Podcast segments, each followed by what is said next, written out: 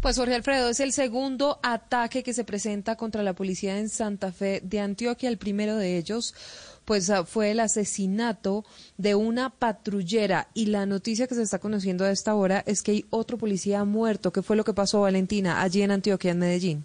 Silvia, buenas tardes. Información en desarrollo que llega desde el occidente de Antioquia. Se acaba de reportar otra emboscada contra la fuerza pública en ese municipio de Santa Fe de Antioquia, esta vez en la vía que lleva desde ese territorio hacia el corregimiento de Bolombolo. En este nuevo ataque fue asesinado el patrullero Yuleir Blandón, de 27 años y oriundo de Condoto de Chocó. Llevaba cinco años de servicio, según la información que hemos podido confirmar. A esta hora la fuerza pública trata de retomar el control en esa vía, pues también fue frenado el paso de todo de vehículos. Estamos hablando de una de las vías alternas más importantes entre el occidente y el suroeste.